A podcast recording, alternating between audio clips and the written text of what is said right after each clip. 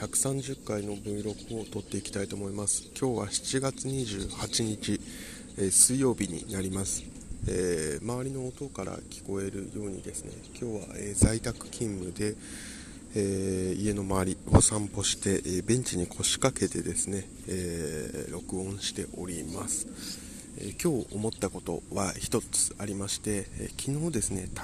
一昨日かな、えーと、今、まあ、オリンピック期間中でして卓球の、えーと、ミックス、え、混合ダブルスですね。で、え、日本が中国を破って金メダルを取ったというニュースに関連したものです、えー、これはですね中国日本のペアは、えーと、水谷さんと,、えー、と伊藤美和さん美馬さんっていうものかな？とで、えー、と中国を倒したと。でえっと、近代オリンピック、まあ、オリンピックなのか、近代オリンピックなのかわかんないですけども、の中で、えっ、ー、と、日本が中国を、えー、と破って金メダルを取るというのが、えっ、ー、と、初めてだったというところで、えっ、と、すごくニュースになったというところなんですけども、えっ、と、私がちょっとお話したいなと思ったのは、それに関連してですね、水谷さんの過去のインタビューが出ていて、えそれを読んでのものになります。えー、結論何かというと、水谷さんは、えー、ロンドンオリンピックだとか、えーと、その前ぐらいのタイム、北京オリンピックかな、ぐらいのタイミングを持って、一度、えーと、現役から一回離れていますと。で、それはなぜかというと、中国選手だとかを中心とした海外選手が、えラケットに、え不正な、まあ、ラバーと木の間に不正な粘着剤みたいなものを入れて、えーと、反発力を高めるみたいなことをやっている。まあ、言ったらば、えーと、野球でいうところのボール、あボールに、あのなんていうんですか、粘着物つけて、ピッチャーが今投げてる、メメジャーリーグで今流行ってる、問題になってるあれだとか、えーと、昔で言うと、サミー・ソーさんのコルクバットだとか、まあ、えーと、そういったもので不正をしていると、スポーツの、えーと、試合に関して、えー、競技において不正をしているよっていうことを断罪したと。で、それが、え、ー、と、まあ、なんていうんですか、公然の秘密みたいな形で、まあ、多くの方がもう、え、ー、と、やる、勝手にやるみたいなことになっちゃってると。いうこともで黙認されてるみたいなことになっているということが、まあ、非常に良くないだろうと。でそれっていうのは、えーと、スポーツマンシップみたいな面で良くないっていうところもあるし、えー、卓球っていうスポーツが、え今後健全に発展していく上で、えー、そういう不正の上に成り立ってしまうと、まあ、それは良くないでしょうっていう2つの意味からその2つが改善されるまでは世界大会に出ないというようなボイコットをされていたようです。で、えーと、ただ、ロンドンオリンピック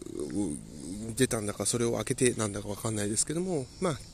結論から言うと、まあ、一向に状況が改善しないから、まあ、僕のトップアスリートの私が出ないっていうことを、えーと、による PR では、えー、世界を、卓球世界を変えれないねっていうことで、まあ、元に戻ってきて、今回はノーマルラバーの、えーと、不正をしていないラケットで中国に勝ったっていうことはすごいことなんだ、みたいな記事が出ておりました。で、それについて、えーと、私が思った、ちょっと前置き長くなっちゃったんですけども、それについて思ったのは何かというと、その、えーと、コメントにおいて、不正に打ち勝つ、えー、水谷さんって、本当強いんですね、とか、やっぱり日本すごいわ、みたいなことを書いてるんですけど、僕はどっちかっていうと、その記事を読んで思ったことっていうのは、その不正を4年なり10年なりかけても変えることができていないっていうこと？をもっと危機感持った方がいいんじゃないかなと思ったんですね。すごくそれって日本人らしい、えーと、なていうんですかね、不利なルールをつけられてもそのルールを、えー、超えて優勝したっていうのは美談になってるなりなりやすいものだと思うんですけどもその不正のルールっていうのを4年も5年も10年も変えることができなかったっていうことにもうちょっと目を向けて、えー、それが何て言うのかな。えっ、ー、と嫌な言い方ですけどもルールが変えれないからもうそういうのを OK にするルールに変えましょうよっていうのでみんなフラットにしましょう。とか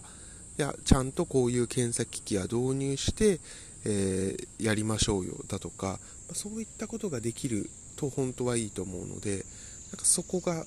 何ですか日本人特有の現行のルールは変えない。で今の不正をどうにかしようどうにかしようでダメだよダメだよっていう、まあ、いろんな取り組みされたんだと思うんですけどもっていうところがなんかちょっとあるんじゃないかなという気がしました。で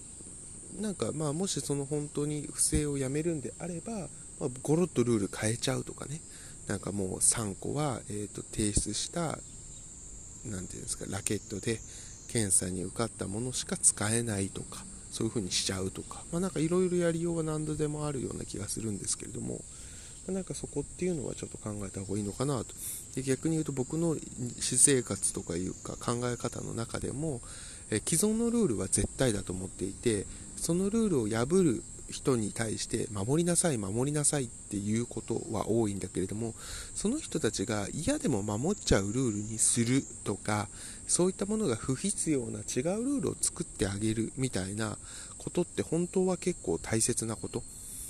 でどっちかっていうとその人たちにルールを守りなさいって言っても同じようなそのルールを守れない人ってずっと出てくるので守ってください守ってくださいっていうのは同じだけ毎年同じコストかかっちゃうと思うんですけどもルールによってそこを縛ることができればその毎年の守ってくださいっていうコストかからなくなるので、まあ、コスト的にもすごくいいことなんだろうなと思っていてなんか